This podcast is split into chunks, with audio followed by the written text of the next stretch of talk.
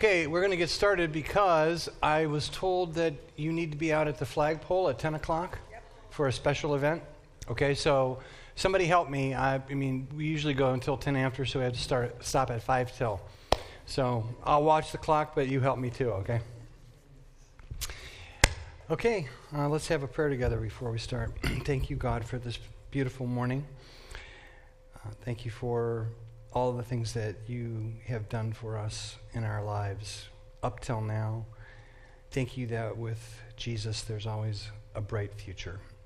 And we ask that your Spirit would teach us today and help us to understand uh, all that you want to do in us and through us uh, by the Holy Spirit. And we pray in Christ's name. Amen. Okay, I'm happy to talk about anything in chapter three. If you have questions or topics that you want to talk about, I'm happy to do that. Uh, you can start off, or if you just want to sit there and be boring, then I'll start waxing on. But whatever you want to do is fine with me. Uh, does anyone have any specific questions that they would like to ask on chapter three? You can ask chapter questions on the other two, too. I just overheard, I wasn't trying to, but I overheard somebody at this table say that the introduction was quite difficult. Yes, it is. That's what everybody says. But the rest of the book I wrote so that it wouldn't be that difficult, I hope. Anybody?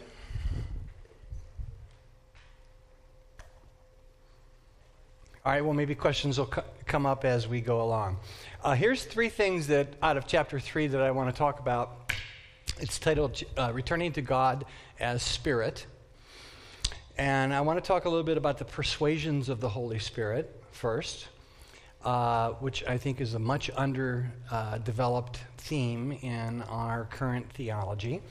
Uh, then I want to show you in the book of Acts how the feasts of ancient Israel were actually predictions of the work of Christ, and they're all coded and coordinated together so that we can fully understand what Jesus did for us and also how the Holy Spirit is part of this whole program. And then at the end of the class, I want to talk a little bit about experience, um, and that is from Colossians chapter two and three, and we want to understand what, what does the New Testament really teach us normatively about experiencing life in the Holy Spirit. So, let's turn to uh, the first passage that talks about the persuasions of the Holy Spirit. And I think that's on page fifteen. I uh, printed the text out for you there. And uh, it's in, ta- in italics.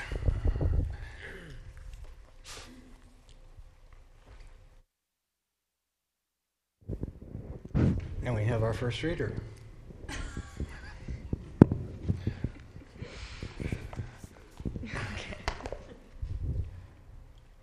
It is better for you if I go away, for if I do not go away, the one who will help you will not come. But if I do go away, I will send him to you. When he comes, he will persuade you the world of sin, righteousness, and judgment. Of sin, because they do not believe in me. Of righteousness, because if I am going to the Father, you will no longer see me.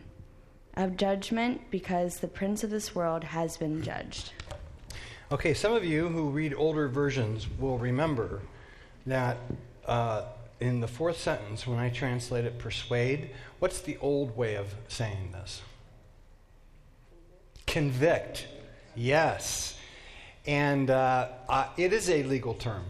So those of you who are lawyers here, um, what would be the ideal court, uh, case? Uh, either from a lawyer point of view or a judge point of view. When all the evidence is laid out and the person that's making the case, let's make it a prosecutional case, is presenting the evidence as to how this person committed crimes X, Y, and Z, and here's the evidence for it. What would, from a judge's point of view, be the ideal conclusion in the mind of the perpetrator? Or a lawyer. We do have two judges here, so that's why I'm.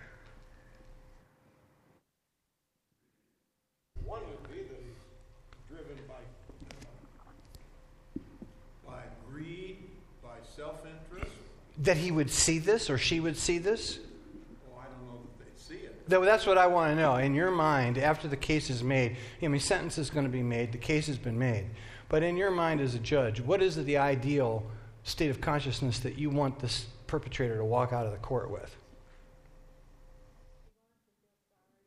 You, you do want them to feel... That there should be a sense of remorse, sorrow. Um, what else? Uh, that they would understand that this is a fair... They got a fair trial.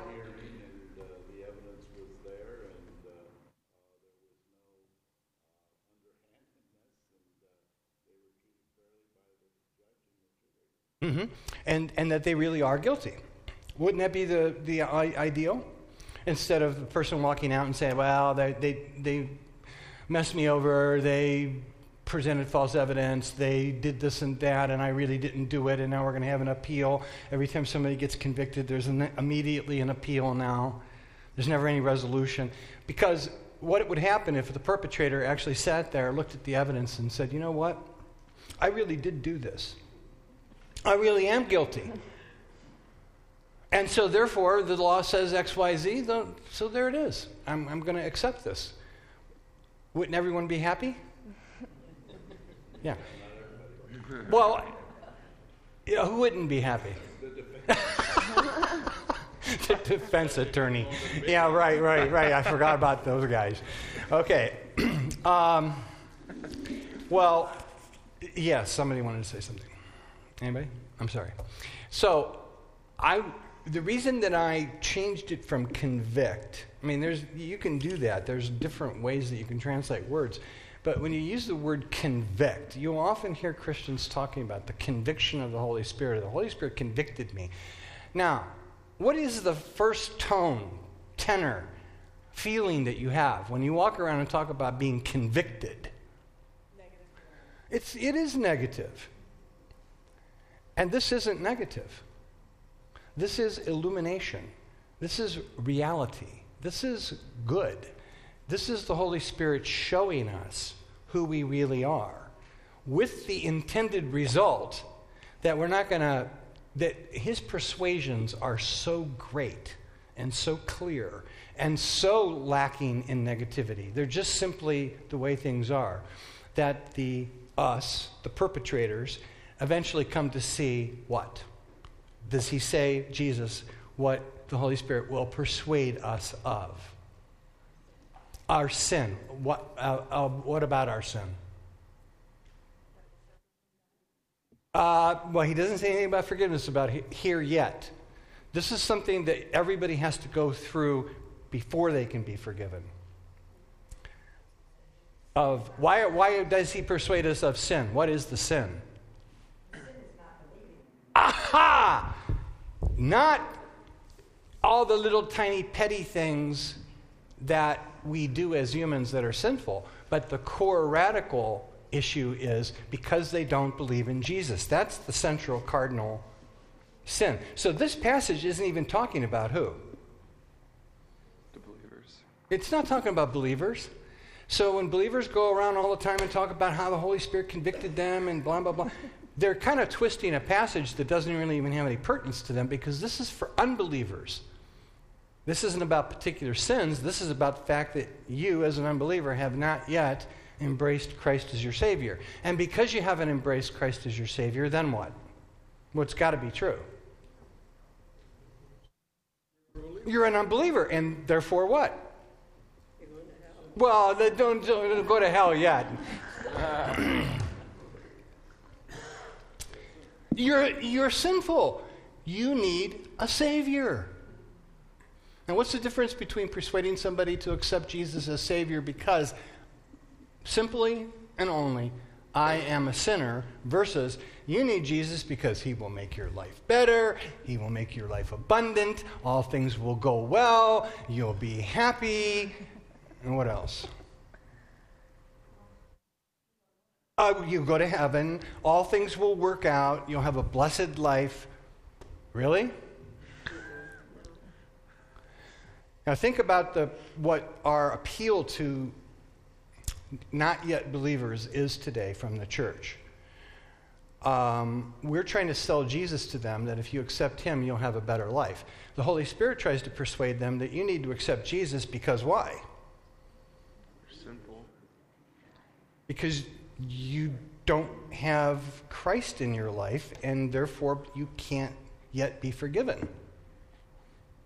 And then the second persuasion that the Holy Spirit tries to persuade us of is, number one, we're sinners because we don't believe in Jesus. Number two, what does he say? The Holy Spirit persuades people of something. And what kind of righteousness? Well, righteousness with God and with, with Jesus. And yeah, Jesus' righteousness. The Holy Spirit persuades the unbeliever. You need another kind of righteousness. Because all people, if you put the pressure on them, even people in courts of law, criminals and whatever, if you put the pressure on them and accuse them, what are they always going to do? What's human nature? What do we always do? We erect the big defenses. And, oh, no, you don't understand. I actually was a good person in this situation because if you understood all the facts, you would see that I really was righteous. And we're always trying to, good morning, come on in. And if you don't have a book, um, one. We, there's one right here for you. We're always doing this defensiveness. Now, this kind of righteousness, if you look carefully at it, righteousness because I'm going to the Father and you no longer see me. He gives you the reason. So what is, what is he saying that the Holy Spirit does? We no longer have Jesus here in front of us to look at what true righteousness is. So we all use a relative scale of righteousness predicated upon what we see in society. And we look at one another and we say, well, I'm not quite as good as Judge Haas, but after all, he's a sterling, stellar, upstanding citizen. But I'm also not quite as bad as... I won't mention anybody. And that's what we do. We're always looking at other humans and saying, ah, I wish I was like that, but at least I'm not like that. Now, what the Holy Spirit does is erase all that and says, I just want you to think about one thing. Look at yourself in respect to Jesus' righteousness. And the Holy Spirit persuades people that they need his righteousness, not our righteousness. That your righteousness and my righteousness is insufficient and inadequate. And that takes some persuasion. People have to be persuaded of it. And some of us are real knuckleheads, and we really fight with the Holy Spirit all the way along. And some people seem to accept it earlier. Yes, I really do need Jesus because, number one, I'm a sinner, and I, and I don't believe in Jesus. And number two, I need his righteousness, because I don't have adequate righteousness. And number three, what's the third thing that Jesus said the Holy Spirit would persuade people of? Judgment. Judgment. Because? Uh, I can see why you said that, but we want to look a little caref- more carefully at the, at the text. Who does he say got judged? Satan. Satan, the prince of this world. Satan is the one that got judged. When did he get judged?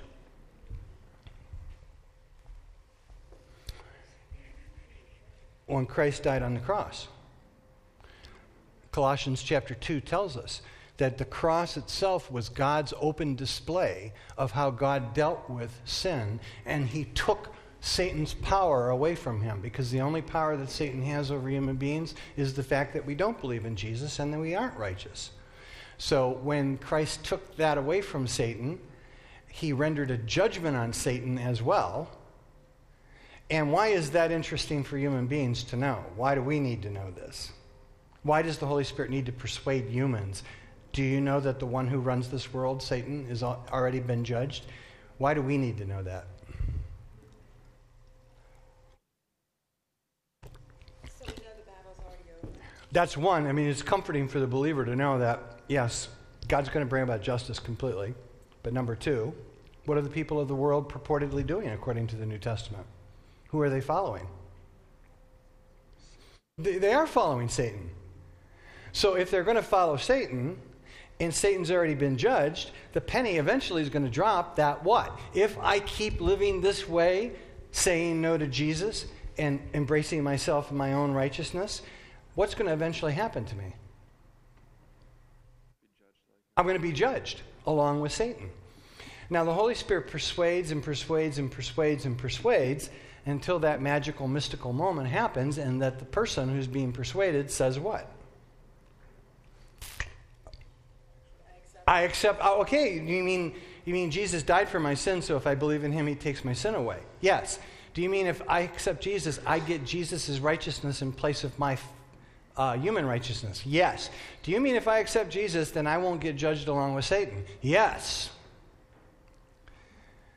And so, eventually, that's what causes somebody to cross over into faith in Jesus. The Holy Spirit is the one that does this. Now, I'll stop here, and some of you are looking at me like I'm a cult leader, so I want to understand why. What, what is, what do you think about this? This is something the Holy Spirit does to every human being all the time, all over the world, constantly. It's always happening. The Holy Spirit's infinite. He knows every one of us, and he knows exactly how to punch the buttons inside of our hearts to get us to respond to these three things. Not that we absolutely always will, but he knows how to make us think about sin, righteousness, and judgment. Does anybody have any comments you want to talk about this? Yes? Can you talk the timing of the judgment? Uh, part of it, say all the time, oh, yeah, yeah. Uh, this is one of these things that the Jews like to do, the Hebrews, and Jesus was one. Uh, they like to use what is called the prophetic aorist tense. In other words, they like to talk about future events as if they're already done because they're so convinced they're going to happen because God's given them a prophetic revelation that they use a future, uh, they talk about a future event as if it's already done. So when he says, yes, yeah, the prince of this world has been judged, this is actually before Jesus died on the cross. But Jesus knows that this is going to happen, and he knows what's going to happen when he dies. And so in his mind, this is a fait accompli. It's already going to, it's already done, because God said it was going to happen. So then he acts on it or speaks about it as if it's already done. So, yes, Satan got judged at the cross, but then there will be, yes, a final evaluation. If, if we confess our belief, yes, you're sealed. Is that not a judgment at that point in time? And what judgment? Yeah, you can look at it that way. The works.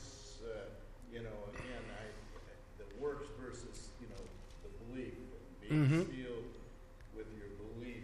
I, I'm having difficulty as to how judgment thereafter could change that sealing. Okay. Well, there's stage one, and who can give me a nice definition of justification? And don't break my heart because this is a Reformed church.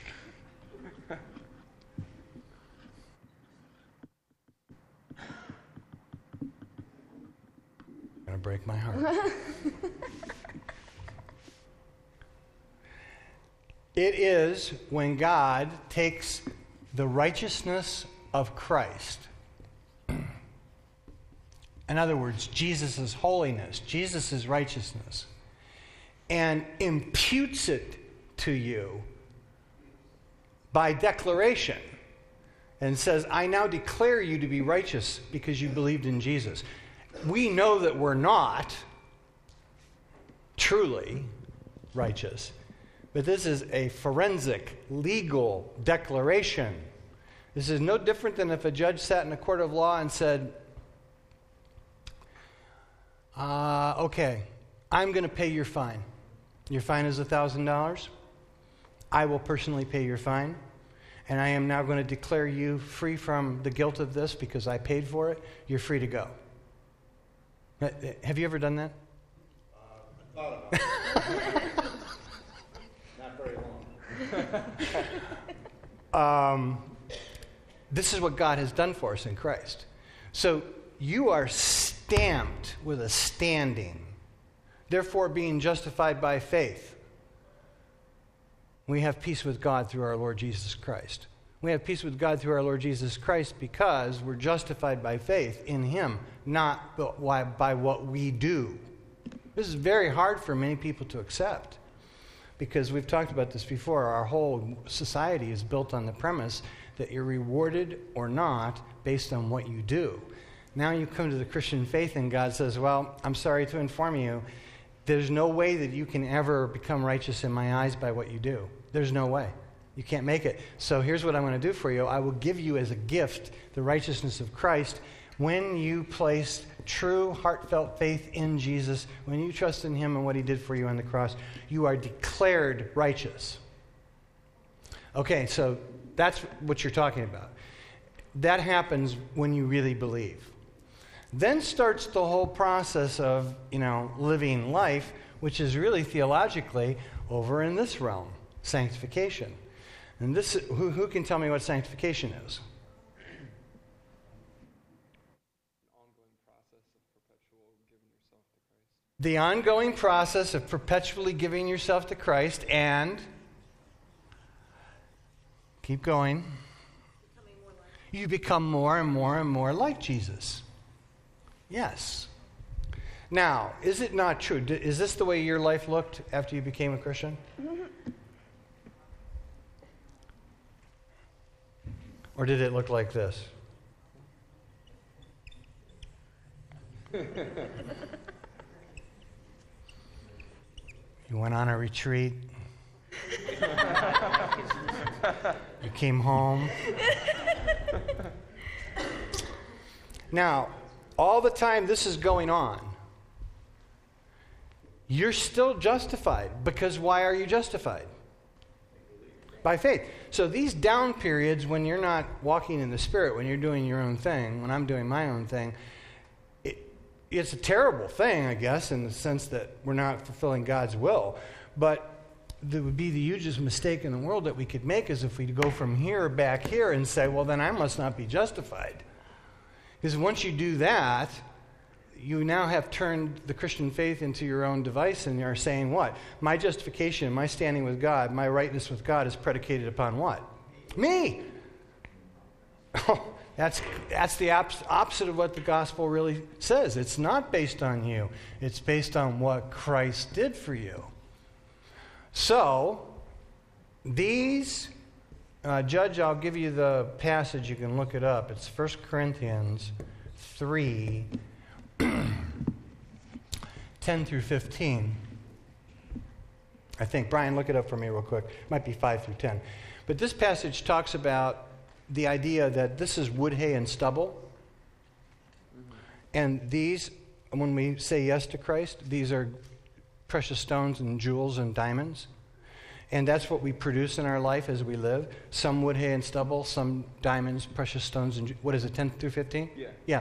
So read that, and you'll see that what God does then is, if you're a Christian, all the trash in your life at the final, it's not a judgment, it's an evaluation. We shall, for a Christian, you will stand before the, the evaluative seat of Jesus. He will uh, praise your life. And what's going to happen to all this trash? It just gets erased, because why?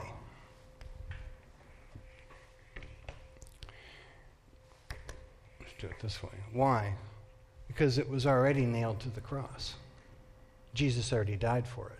So you get rewarded for the times that you say yes, and you just don't get a reward for the times that you said no. Now, this is all for the believers. What happens to a person if they say, you know what, I'm going to just go into the judgment of God based on my own righteousness. I really don't need uh, the righteousness of Jesus. The Holy Spirit has been persuading me. They may not know this, but whatever, you know, they might say to a Christian, whatever persuasions that you're trying to put on me about how I need Jesus, I don't believe I need Jesus. I'm happy to stand before God in my own righteousness.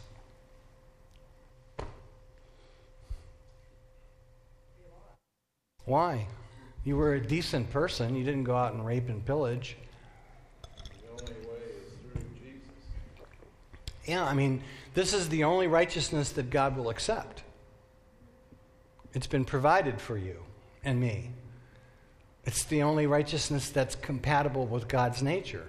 What we produce is not. So that's a very nice thing of God to do for us, right? To say, I, you cannot make it. You will not make it on your own. Therefore, I will make it for you. I will justify you by faith in Jesus. Meanwhile, the Holy Spirit does what constantly to the to the uh, not yet believer? What's the Holy Spirit constantly doing? Persuade, persuade, persuade, persuade. Here's a piece of evidence. Think, look at this part of your life. Look at this. Wow. They just, the Holy Spirit keeps showing you pictures and portraits and facts and details about your life so that eventually, like a perpetrator in a court of law, you eventually come to the conclusion, what? Yeah, I, I really need Jesus. I'm not accepting Jesus because I think I'm going to get a happier life. I'm accepting Jesus because I need him.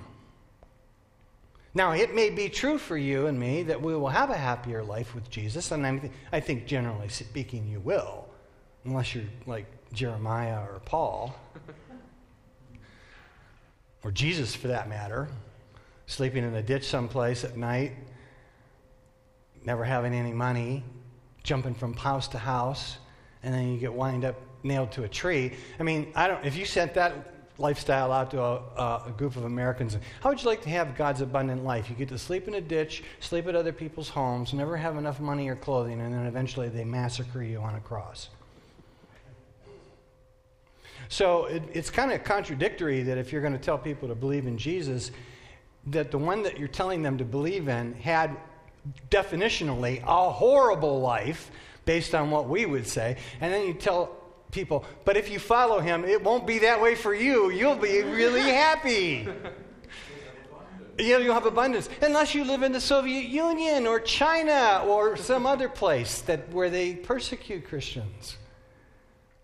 Now, this, this modern thing that we're doing is moving away from Uh, what the Holy Spirit really do does. We per, we get persuaded to accept Jesus because we need him, not because of, of the benefits that are going to happen, other than benefits spiritually of being right with God. Okay, so that's really foundational. I, uh, when I say returning to God the Spirit, I'm hoping that Christians are going to get into this. And if you really believed this, if you as a Christian really believed that the Holy Spirit was constantly doing this for people, persuading them, not making them feel n- negative or um, bad, but just showing them how they need Jesus.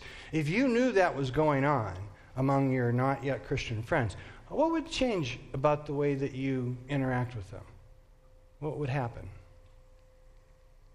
You would be brokenhearted over them. Yes, you would. But what would change about the way you approach them and talk with them if you believed and counted on the fact that the Holy Spirit was already persuading them? It would be, it would be easier if you had that understanding. It would be easier if you had that understanding because you weren't the one who was laying the foundation. The Holy Spirit's already laid the foundation for you to, to start the work. Um, so, yeah. Keep going. uh, so it just... You're not working by yourself. The Holy Spirit's, it's, he's already initiated it. He's already started what you need to go through with. Is it our job to persuade people to accept Jesus? No. Not really. I don't know why we ever took that job. But what I, what I do, and I, when I listen to people that are not yet Christians, I listen for those three areas. I listen for what they say about um, how they feel about their state of righteousness. I, I listen for whatever they tell me about uh, if, their fear of judgment. I listen to what they tell me about sin and their their deficits, their failings. And I let them bring those topics up. And the reason they bring them up is because why? The Holy Spirit has already been working on them. I just listen, and so when they, whatever they talk about, I I say, well, you know, uh, yeah, I understand. I've failed a lot in my life too. But one thing that really helped me was when I realized that I'll never be righteous on my own power and that Christ gives it to me as a gift. That's how I talk to, to not yet believers. I'm presupposing that they're already being persuaded of that. Yes, sir?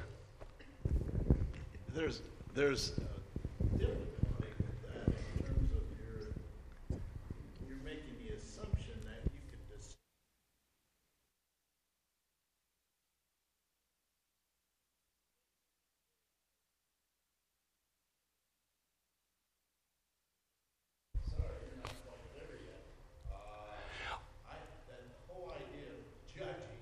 Yeah, yeah. Oh, I, okay. Thanks for clarifying it, because I don't, I don't do that. I don't judge people that they're not Christians. I wait inf- until they tell me. I mean, we're talking about like when when I'm in an evangelistic context, when I'm with people who then start talking about God, and it's very clear by what they're saying that they don't yet believe in Jesus. I'm not talking about interactions with my fellow Christians over here on the realm of sanctification, because we could find, you know, you, you're Judge Haas, you're talking about, where, where do you want to put yourself on this scale, by the way? All right, here's Judge Haas. So you've made this much progress in Christ. Well, it's not my job to to judge you on that either. Uh, what my job or, or the body of the body of Christ's job is to do what? To encourage one another so that we go forward into Christ. But you know, I'm talking about those times when you can clearly, when you're talking to somebody and it's clear they they don't believe yet in Jesus. Or a lot of times I get involved with people uh, that are not yet Christians on the golf course. And when they find out, what do you do? Which I always have to ponder. What is it that I do? When I wind up telling them, well, I'm a, I'm an educator, I'm a Bible teacher. I mean, I even had people say, you mean you're a preacher? And I say, well, if I can amend it and reinterpret that word, yeah, I'll sign off on that, yeah. That, it freaks people out. That unnerves them. So I've learned that I can't, uh, what I have to do is listen to them, not power my stuff into them. And eventually, if they if they say, you know, this guy, it's too bad he's a preacher because he's kind of nice. And eventually they start liking me and they'll talk to me. They will eventually talk. They will say, well, you know, they'll bring up, one of the things that they'll always do is they'll always bring up the thorniest problem. Well, how come, you know, how come this church is filled with hypocrites? And I say, well, I'm glad you pointed that out because I've been a hypocrite many times in my life. You know why? Because I'm a human. I'm a sinful person. And when I do something wrong, I don't necessarily want to talk about it. So I try to cover it up. But what I've learned is that I don't need to do that because why? Because Christ gives me the gift of righteousness. And then through the Holy Spirit, we can grow into Christ. That's, I don't say that my way is the right way. I'm just trying to tell you what I try to do, make this very practical. Um, this is a huge, important thing. Uh, we'll go to her, her and then we'll go to, I'm sorry, him and then you. Sorry. Okay, so it's a decade ago, and I'm a hospital chaplain, and I'm dealing with families who have a loved one in critical care. Yes. And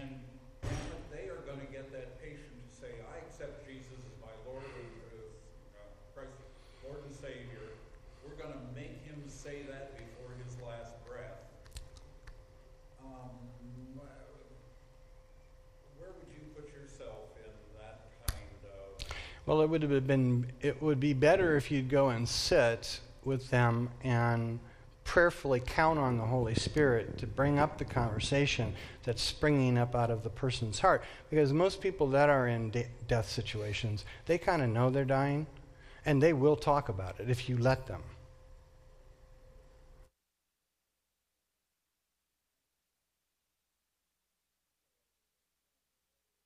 No, I don't think so.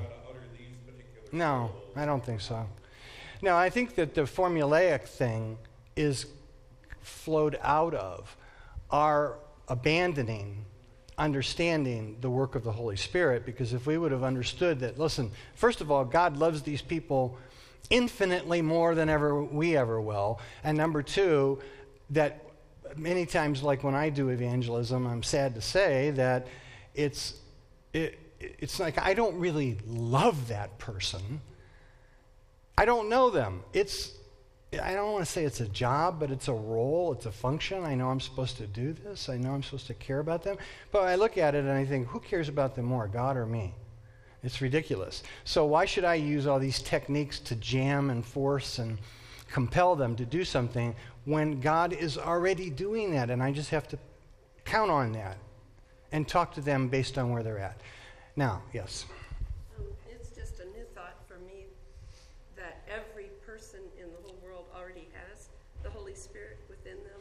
The uh, not necessarily out. within them, but working with them, working with them, working on them, working in and through them, but not permanently okay. living in them. Uh, like a devout Muslim that wants to kill me because I'm a Christian. Is being persuaded of sin, righteousness, and judgment by the Holy Spirit. He already is. Yes. That's, yeah, it is a new thought for many people. We just don't talk about this anymore. I think you had a question, and you'll have to be the last one because we have to go. Going back to working out or sanctification, mm-hmm. the concept of working out. In, in our natural lives, we confuse it then with acts. In the spiritual life, the working out is working out the relationship through the Holy Spirit. That's the working out. Yes. And there are certain, uh, I guess, externals that will tend to show up. Like the first chapter in my book is what? What's the one thing that you can or should count on that should be present in the Christian community? What was the one thing that Jesus said? Agape love. And that's poured into us when we become Christians. So, I mean, you, you should see some love in a Christian's life. It may not be perfect love yet, but you should see that. But what we've unfortunately done is, is we have a tendency to codify things. Well, if you're really a Christian, then you'll do this and this and this and this and this. And you will not do this and this. And, and so we use this, again, as a formula rather than a supernatural transformation that God wants to do in us. Love being number one. Okay, I'm sorry, but you have to go. If you're going to the flagpole, you have to fly out there. I think they're singing out there, right? Yes. So I'm sorry we had a shorter class today, but you'll enjoy this, and God bless you. Have a great week.